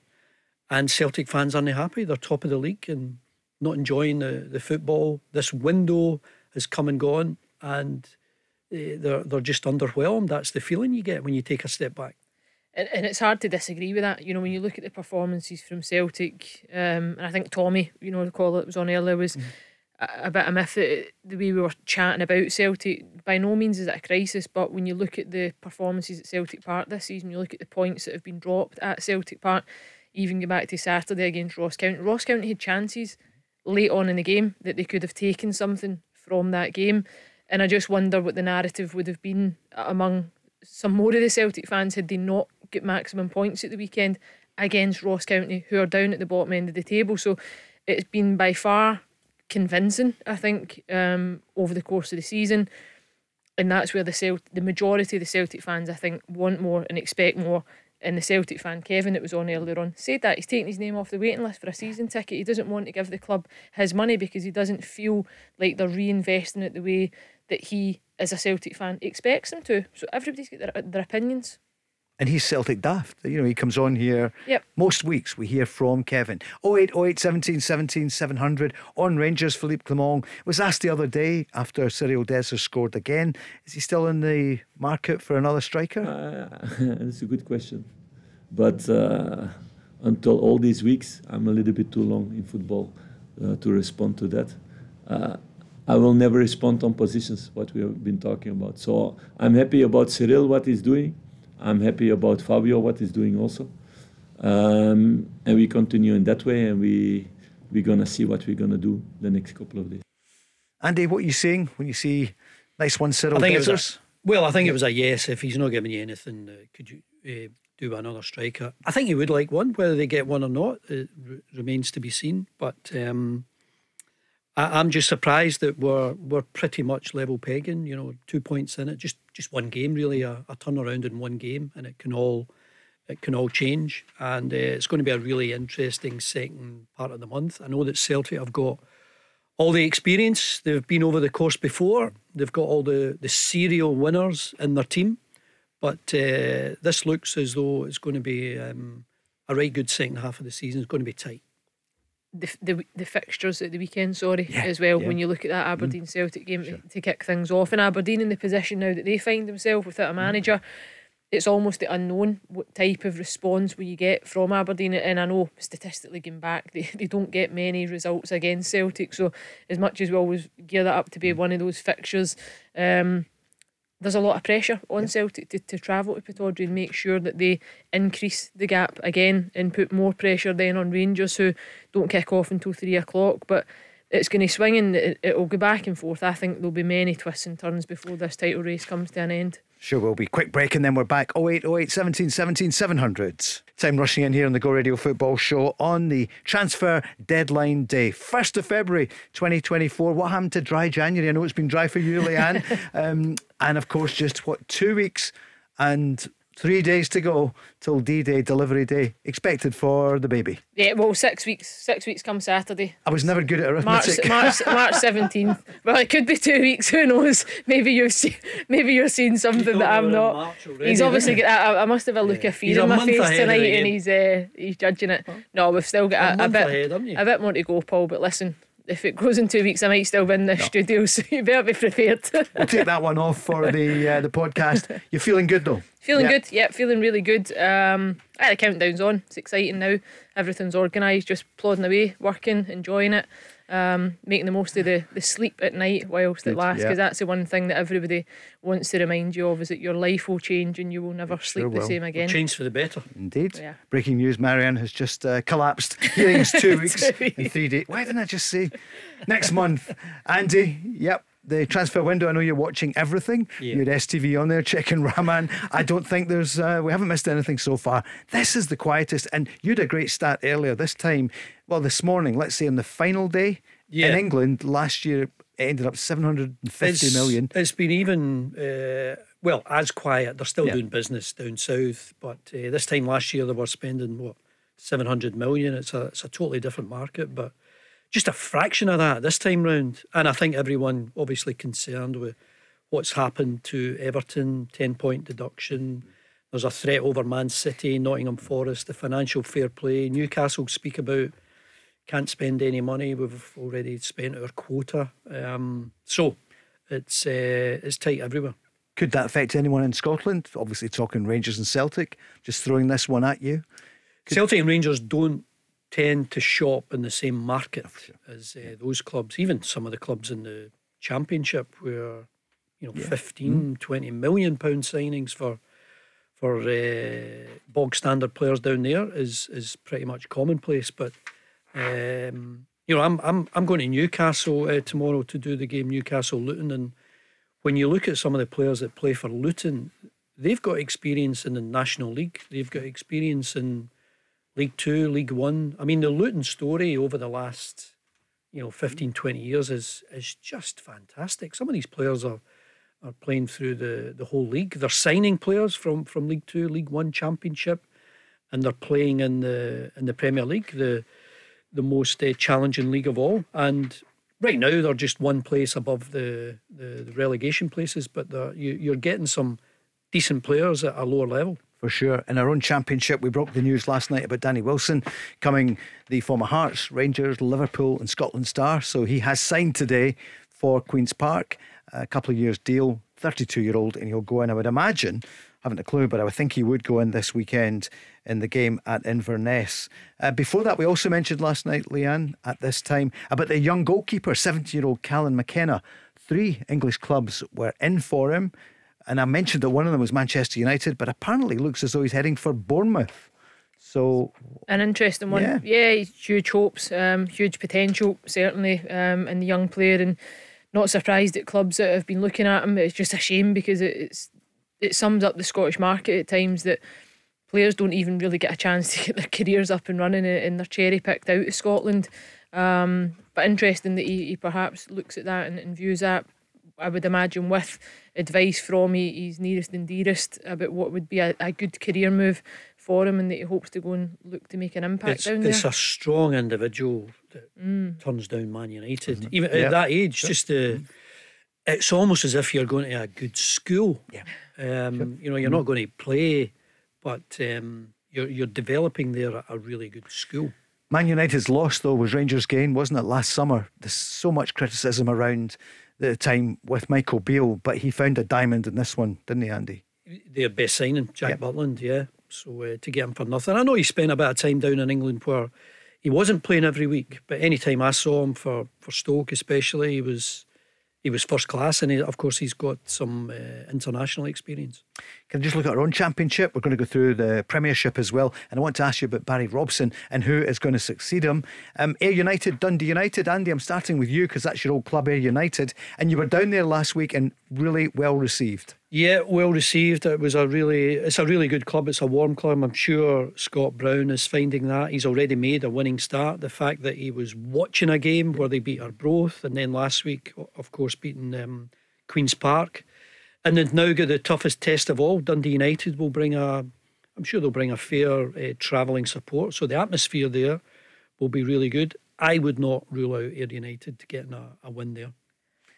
No, I don't think you could rule it out, particularly Dundee United in the way their form goes. At times they either blow teams away and, and you know, hit three or four, or you see a, a result at the weekend where it's nil nil against Dunfermline, um, who are, are not by any means a, a bad side. I don't mean that disrespectfully to Dunfermline, but we all know the, the budget and the strength and depth that Dundee United have got. So for Ayr United, I'm sure they'll have taken a real lift from Scott Brown getting into the club. Andy spoke there, a good result off the back of the Arbroath result. Um, he's an enthusiastic character, Scott Brown. You know, he's going to mo- he's a motivator, he's a leader. Um, Stephen Whittaker alongside him as well. I'm sure they've got to work right away, looking to try and change things, make things better. Really nail down what their identity is. Both of them know the Scottish game really well. Um, so it's a big test for Dundee United. What's your, what's your scoreline? What do you think? Um, have you got one, Andy? Do you know already? I'm going for one nil Ayr United. Okay. Ayr United, are you? Going for the shock of the weekend. Leanne Crichton? I'm going to go a two two draw. What about um, Partick Thistle, Raith Rovers, Leanne? Partick Thistle, Raith. Again, another good game, isn't it? Partick Thistle.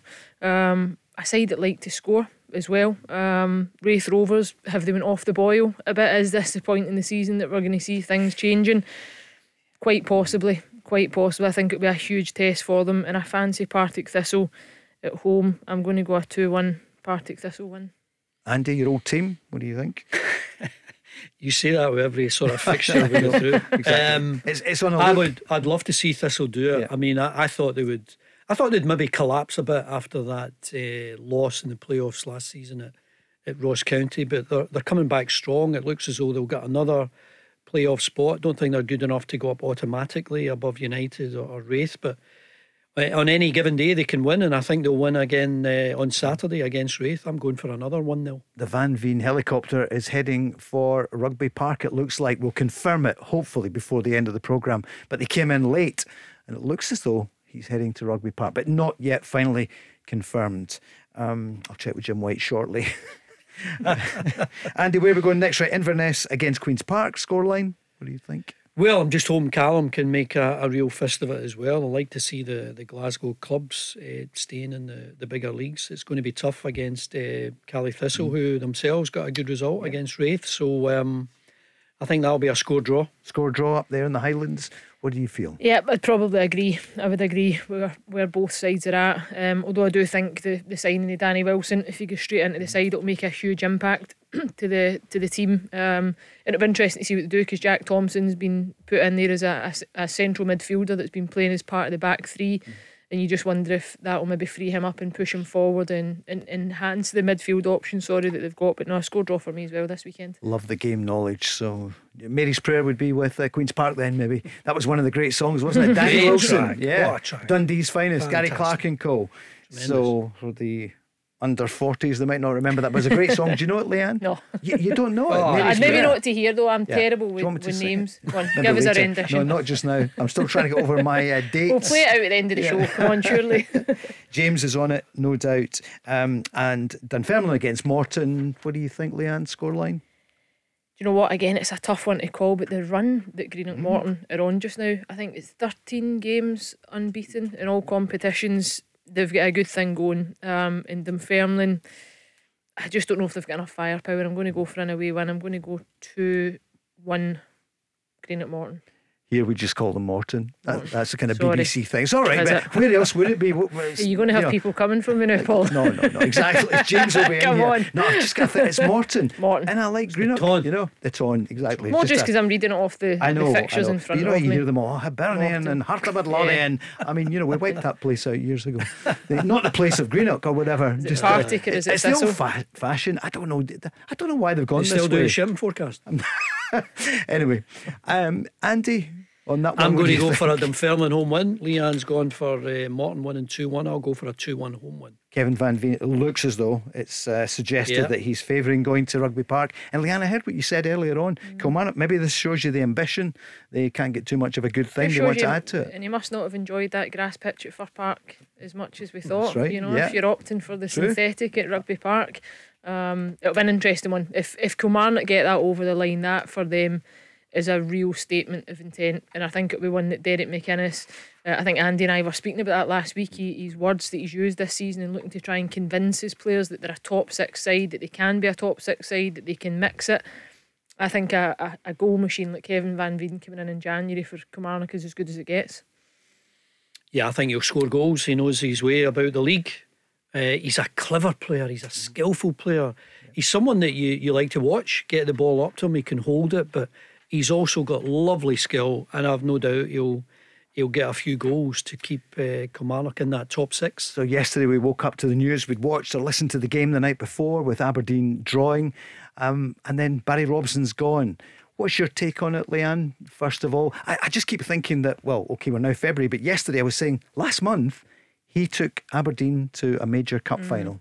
I know, but statistically out with that, when you look at league wins, league performances, home wins at Pittodrie, the numbers just don't stack up. They don't stack up. They're not good enough for what the Aberdeen fans expect from their side. I don't think they've they've offered a consistency in performance and identity. I've watched Aberdeen this season, particularly in Europe, and I've thought, what a brilliant team. Mm-hmm. What a brilliant team. They played with a freedom, an energy, an enthusiasm, an intensity. They get after teams, they scored goals. And then I look at them domestically and, and they just look like it's so dysfunctional. How does that it, happen? I've no idea. I've no idea. Because you, you wonder week by week if, is it just the hype around the European games that gets players going and they enjoy that environment? And it was an opportunity to go and show how good they are, and then you struggle to replicate that. So I don't know, but I can understand why the decision's been taken. I think it was getting tougher week by week to, to hear Barry Robson try and paper the cracks and, and paint it to be something that it wasn't. I know the Aberdeen fans across social media, the phone-ins that I've been part of as well, um, they were losing faith. They were losing faith. So it's a huge appointment now, though. They've got to get it right, because Aberdeen is at nineteen points off of third place just now. They find themselves behind Hearts. Um, yes, they've got games in hand, so they will see it as an opportunity to go and climb the table, to close the gap in Kilmarnock. It'll just be interesting to see who that next manager um, is that comes in, because there's been a few now that just have not taken the club in the direction that the, the fans expect. I think he made a rod for his own back by initially being so successful, getting them European yeah. football yeah. and every time.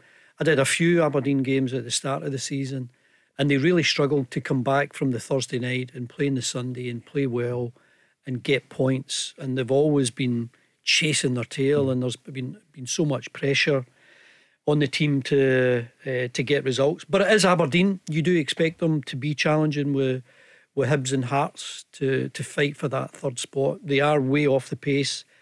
I think he could have turned it around, yeah. but management is brutal, and you, you can just only hope that the next manager, I'd imagine someone with a bit more experience than uh, Barry. They've mm. gone with uh, Stephen Glaston, Goodwin, yeah. Barry. Um, I think it'll be someone with a bit more experience, and you would hope uh, that he's given a bit more than twelve months. Yeah, they're eighteen points behind Hearts. two games in hand. Yeah, they're so certainly not going to get third. They've got Celtic no, at the sure. weekend. They've got Rangers on yeah. what Tuesday. Tuesday. Yeah. Um, I mean the games but, are tough, but uh, it's Aberdeen. You you should yeah. expect more from Aberdeen. Well, that would have taken them on to thirty points, and we'll never know. And they may not have reached the thirty points, um, and that would have been ahead of St Mirren. But the players they've got and the money Dave Cormack has invested. Who's advising him? You do wonder. I know in Stephen Glass, Stephen, I remember, was a terrific player, wasn't he? He was a really good mm-hmm. player, went to Newcastle, but he was in, over in Atlanta, wasn't he? He brought him over here. It was an experiment. He didn't earn the Aberdeen job. No. He was no, given it. Sure. And, you know, they, they've done good business in so much as it looks as though they've kept Miovski. That, that's a big yeah, bonus for sure. any manager coming in. And if you can get a, a tune out of Duke uh, again. And he's been get, in and out, hasn't he? Yeah, yeah. he has. And I, every time yeah. I see him, honestly, I'm I'm so impressed with his work rate, and I think he can still score goals. He looks dangerous when he's given an opportunity, but uh, he obviously needs to. to Great name as well, isn't it? What's happened to Duke? I know, isn't it? You used to speak about him every yeah. week. You know, yeah. I remember listening to Willie Miller out at games, and um, I'm getting excited when he when he scores well, or Willie, creates. It happens now yeah, and again, um, but no, he's one that's been in and out, and you just wonder why though. Yeah. Why, you know, how can you go from being that player that brought so much excitement, guaranteed goals, opportunities, assists last year, and then he's in and out the way he is this year, and, and even other players like Bazawin, who was there, who played regularly before Barry Robson came in, then just became this this fringe player, this player in the periphery that's now left the club. And I don't, what the situation is with Steve Agnew, does he remain at the club? Was there announced? He's away. He's gone. He's gone as well. Who's going to come in, Leanne? But it's going to be interesting. I, I, honestly, I, I don't know. Um, I know Neil Lennon would possibly mm-hmm. have been one. He was heavily linked with the Ireland job at the weekend, whether that is, is materialised or not.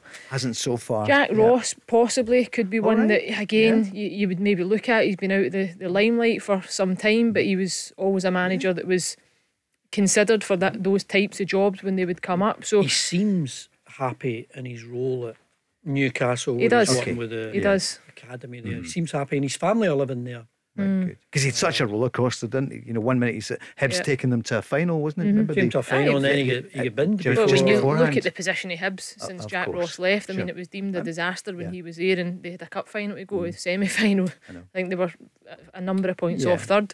Um, so you could see that. Even Robbie Nielsen for me would have been another one mm. that, again, would have been an mm. immediate consideration, but he's just taking the job over in the States. So I, I would imagine that Robbie will go and enjoy a bit of peace and quiet from Scottish football. When you look at the process, Rangers went through, and they've got someone from Belgium yeah. who's got a good bit of experience, totally different feel. It, it, Scottish football's new to him. You know, when Celtic got a, an Ange. Australian, they got Ange Postecoglou in, albeit, you know, they chased Eddie Howe for, for a long time, yeah. but uh, a breath of fresh air, something different. You wonder whether Aberdeen will just, you know, take a bit of time, wait for some... Um, you know, some agents to get in touch and see what sort of names are out there. What about Alex Neil? His name was yesterday. He was the favourite. I mean, yeah. I know, well, I know that I did yeah. a couple of Stoke games, and Alec yeah. was under a lot of pressure yeah. there because he was given a huge uh, budget and didn't seem to, uh, you know, get up there and challenging even for for the playoffs. So, um, but he's done some good work.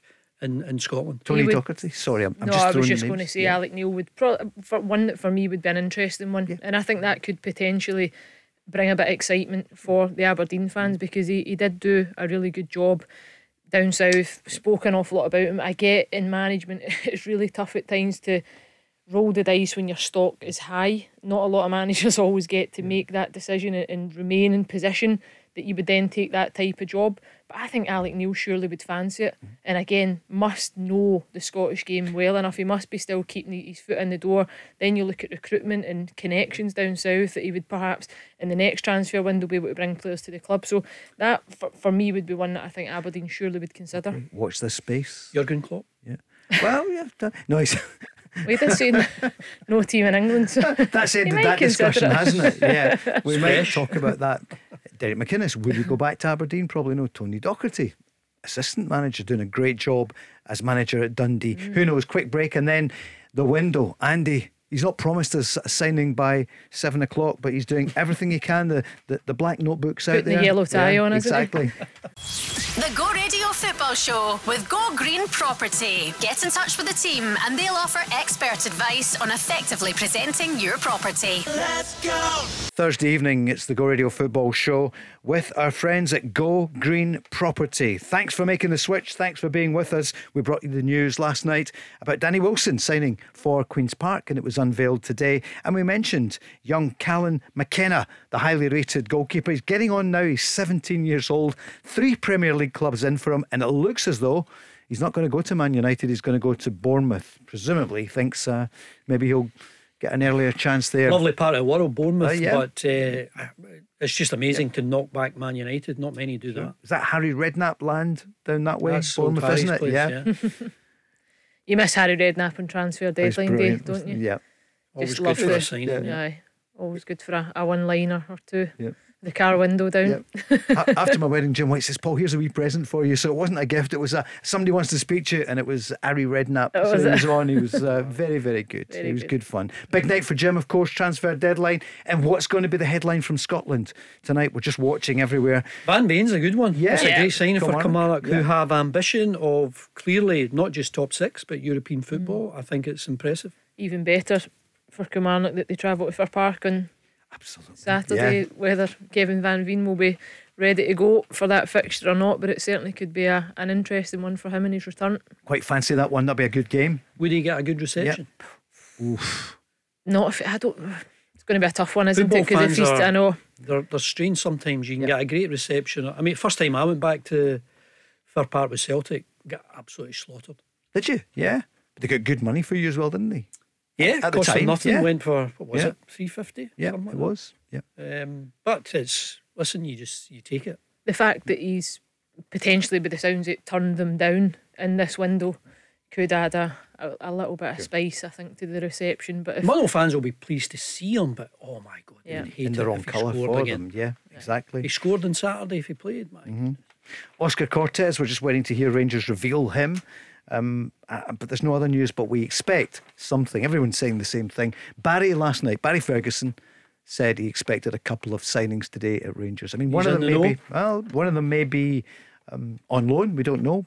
I, I pressed him on Lauren Shankland, but he would give. Well, maybe he didn't know he was giving nothing away. He said personally he would have him um, in a heartbeat. That's not the words he said, but he would there. And a lot of Celtic fans have been on saying they would take Lauren Shankland. I know he's not in the Celtic Um, trading model in that he's mm-hmm. what twenty-eight, Miovski twenty-four yeah. would be.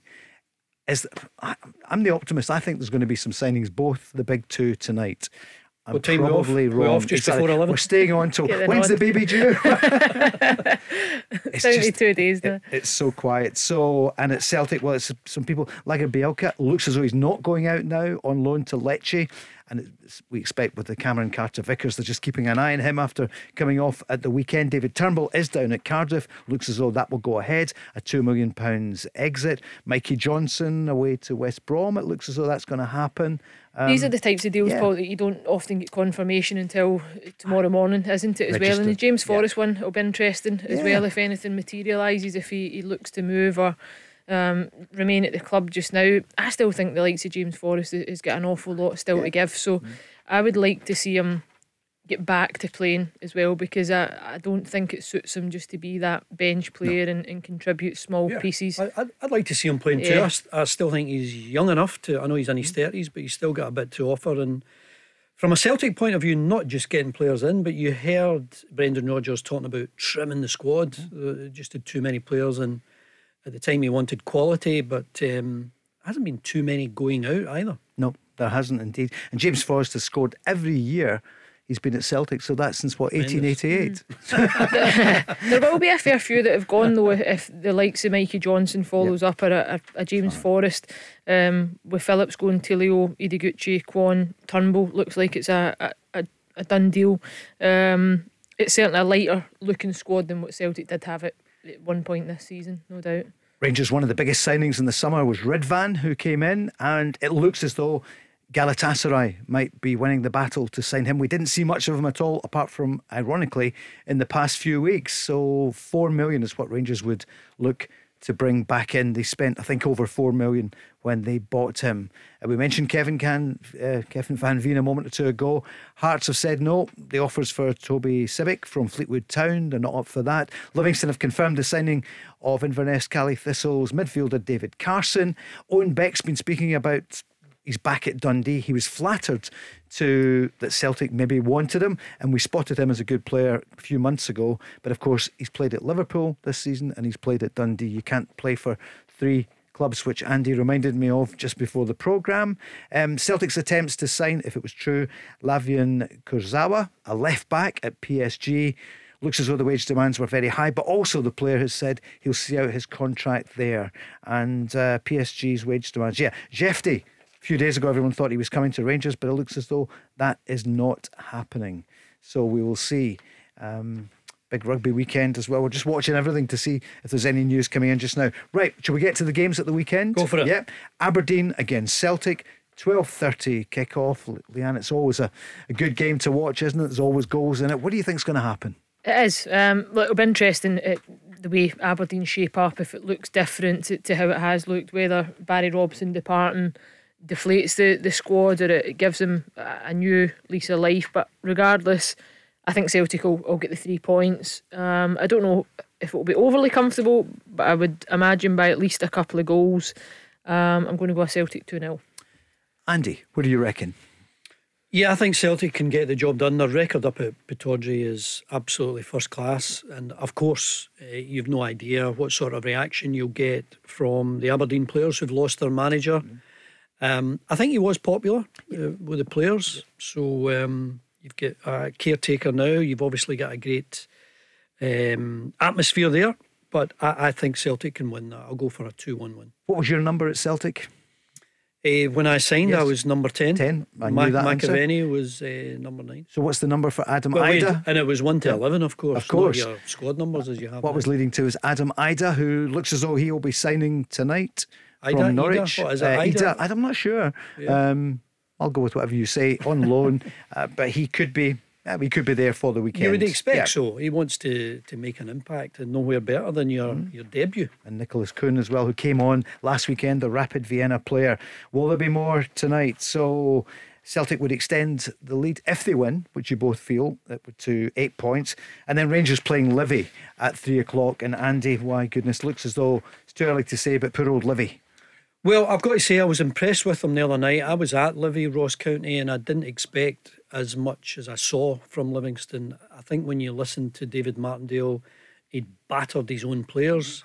He'd, he'd pretty much very critical of himself as well at sometimes, and you thought, you know, is this some sort of reverse psychology? Had he given up the ghost? But um, they created a lot of chances against Ross County the other night, and um, even going two one down with just a couple of minutes to go, they still managed to get back into it.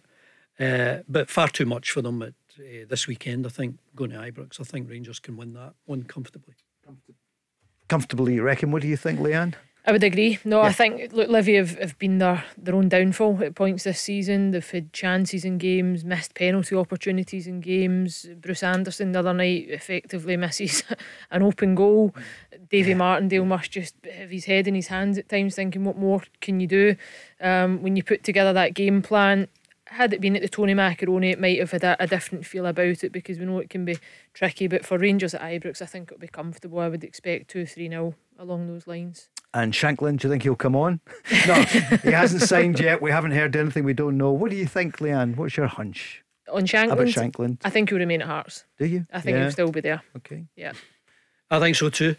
And uh, it seems as though he's he's obviously very highly thought of there. They're giving him a, a contract that would make him the best paid player, and you know his goals are firing Hearts to a European spot again. It looks we thought like that Glasgow boy might be coming back to the city, but probably, well, let's wait and see.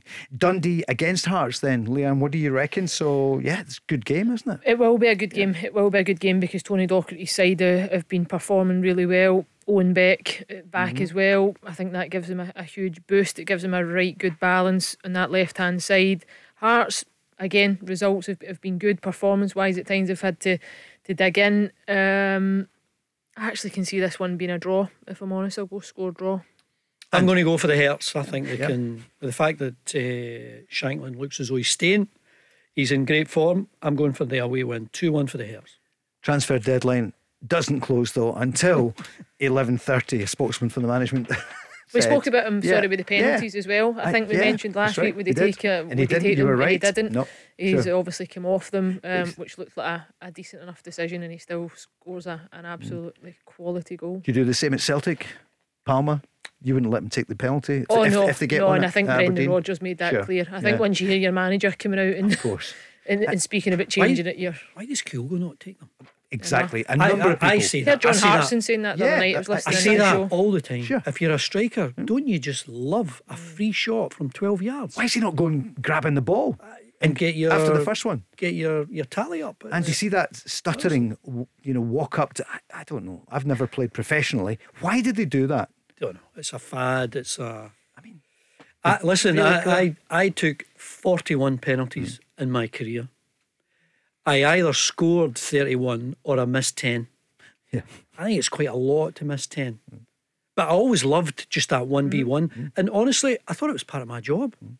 Yeah. You know, I'm, I'm a striker. It's a responsibility. That, yeah, yeah I, I want to take responsibility. Yeah. I'm quite happy for my teammates to think, all right, Andy will score goals and he'll take the responsibility. So there you go. Tommy, the Celtic fan who was on earlier, and he was um, he said, Andy, you know, you weren't the, the tallest, you weren't the fastest, but can I tell you this, Willie Miller said that he and Alec McLeish, when they were playing Motherwell, when you were a young player there, said you were the one man that we, we looked about beforehand. We thought, right, we need to um, stamp out Andy Walker. Right, Ross County St Johnstone, Leanne, scoreline?